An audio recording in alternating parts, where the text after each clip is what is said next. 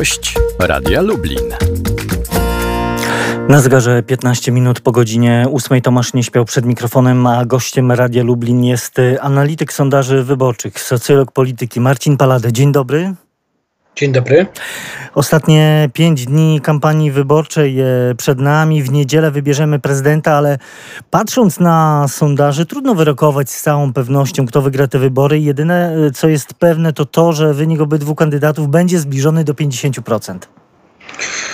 Wszystkie sondaże, które okazały się po pierwszej turze głosowania, pokazują, że ta różnica między Andrzejem Dudą a Rafałem Trzaskowskim nie przekracza dwóch, maksymalnie trzech punktów procentowych.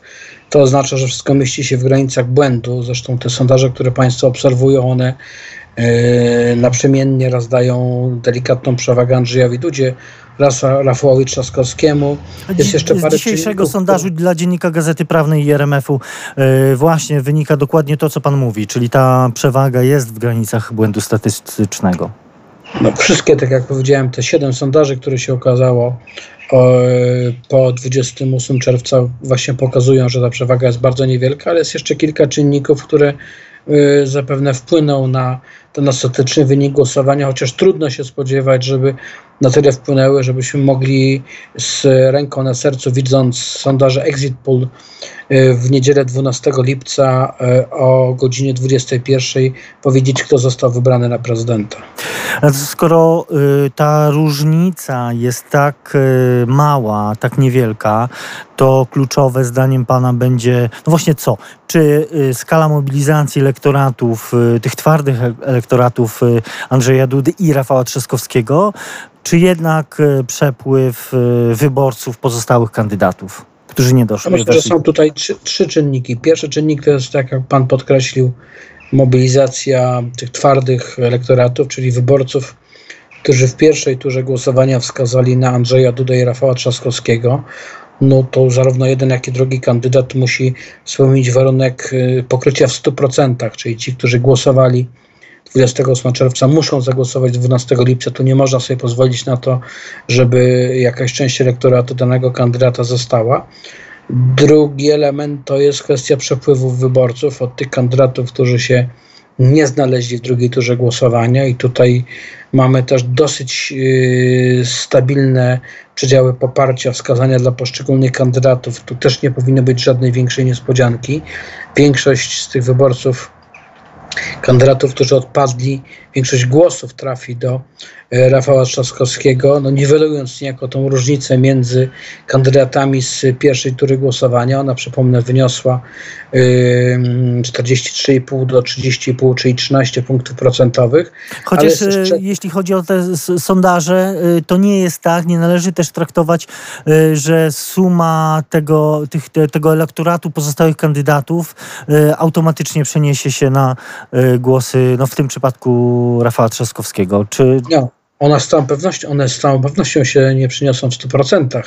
Natomiast widać tutaj, że spośród tych kandydatów, przede wszystkim tej czwórki, która zajęła miejsce e, od trzeciego do szóstego, widać, że większość tych wyborców e, jednak będzie wskazywała w drugiej turze na Rafała Trzaskowskiego. No i w końcu jest ten trzeci element, chyba rozstrzygający, jak wszystko na to wskazuje, to jest to, kto nowy pojawi się przy urnach, znaczy ci wyborcy, którzy nie głosowali 28 czerwca, którzy mogą zdecydować się na głosowanie 12 y, lipca. Są już sondaże, które pokazują, że y, ta frekwencja będzie na zbliżonym poziomie, co potwierdza tylko właśnie teorię o tym, że pojawią się nowi wyborcy, ponieważ spośród kandydatów, którzy odpadli y, po pierwszej turze, część ich wyborców z całą pewnością nie pójdzie do urn wyborczych. To dotyczy zarówno e, wyborców Szymona Hołowni, Krzysztofa Bosaka,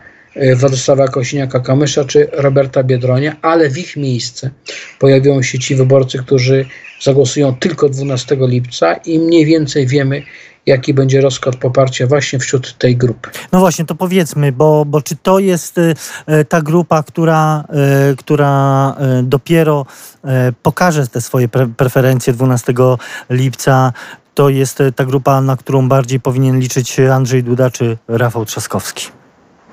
Spośród tych sondaży, które są dostępne, danych, które, które to obrazują, widzimy taką sytuację, że wśród tych nowo zmobilizowanych wyborców pojawiają się osoby w średnim wieku, a z przewagą y, osób starszych. Przypomnę, że w pierwszej turze głosowania ten przedział 60 plus był najrzadziej reprezentowany przy urnach wyborczych. A to, to jest naturalny elektorat y, Andrzeja Dudy. To w dużej mierze wynikało z y, obawy o koronawirusa. Natomiast w ciągu dwóch tygodni sytuacja się z całą pewnością zmieniła na plus, bo ta liczba zachorowań jest na niższym poziomie, jest coraz więcej mm, ozdrowieńców. Wobec tego, jeśli ci wyborcy z przedziału 60 plus y, ruszą tłumnie, y, znacznie bardziej aktywnie do urn niż to miało miejsce 28 czerwca, to nie ulega wątpliwości, że właśnie w tym przedziale Y, wiekowym na większe szanse, y, na, więcej, na większą liczbę głosów może liczyć Andrzej Duda. Y, to teraz zapytam o ziemię lubelską. Wprawdzie, no patrząc na kolejne wybory, no wiemy, że w stosunku do ostatecznych wyników, no może nie jesteśmy regionem reprezentatywnym w tym sensie, że, że to nie potwierdza tych ogólnokrajowych wyników, no ale, ale też ziemia lubelska bliska Pana sercu w Pana prognozach e, przedstawia się tak, że e, Andrzej Duda e, może liczyć na przedział poparcia tutaj w regionie między 63, ponad 63 a 65 czy blisko 66% poparcia w stosunku do tego, co może, na co może liczyć Rafał Trzaskowski 34-36% poparcia.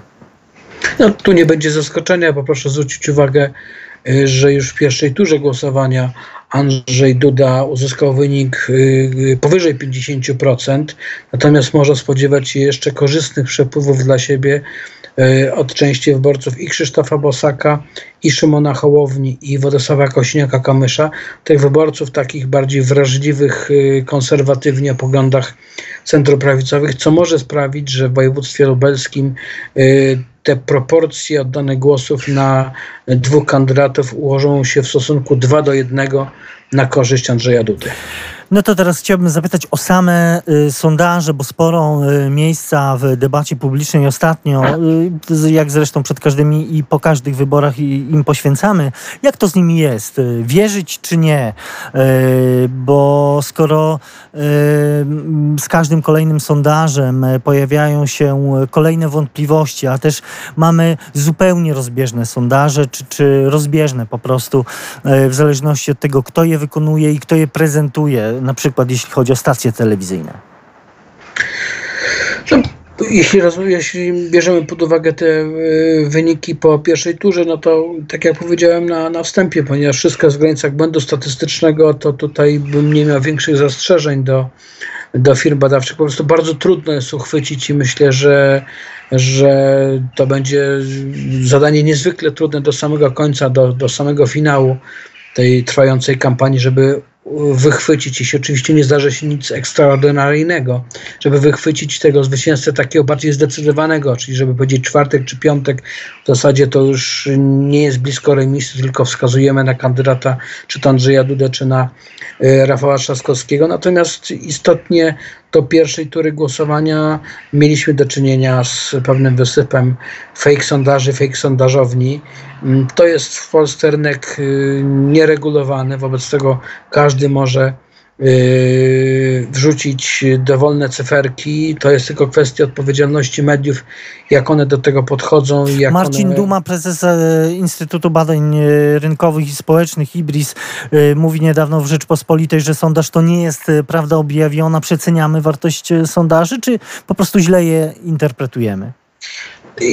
Ja może odpowiem w ten sposób. Ja nie mam pretensji do przeciętnego odbiorcy, konsumenta, że on w tym natłoku sondaży przestaje to wszystko rozumieć albo interpretuje tak, jak nie powinien, bo w dużej mierze odpowiedzialność za to, co się dzieje, ponoszą media, które moim zdaniem nie do końca odpowiedzialnie, nie mówię o wszystkich mediach, ale o tym styku między sondażowniami a mediami, które w sposób nieodpowiedzialny, bardzo często nieprecyzyjny przekazują informacje na temat, na temat tego, co dzieje się w słupkach sondażowych. Innymi słowy, dla dużego odsetka mediów, dla dużej części mediów y, sondaż jest y, takim samym towarem wrzuconym na, na rynek konsumenta, jak informacja o zabójstwie, o, o prognoza pogody czy cokolwiek innego, bez, tak jak mówię, należytej staranności przy, przy prezentacji, no co powoduje, że bardzo dużo z nas podchodzi y, coraz bardziej sceptycznie do,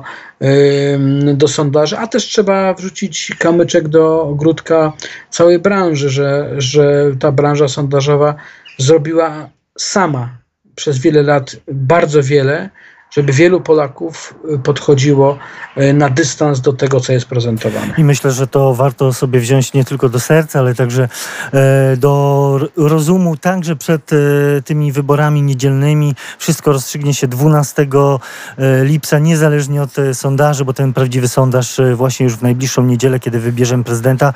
Bardzo dziękuję za rozmowę. Marcin Paladę, ekspert sondaży wyborczych, socjolog polityki, był gościem Radia Lublin. Jeszcze raz bardzo dziękuję. Dziękuję. Tomasz Nieśpiał, do usłyszenia.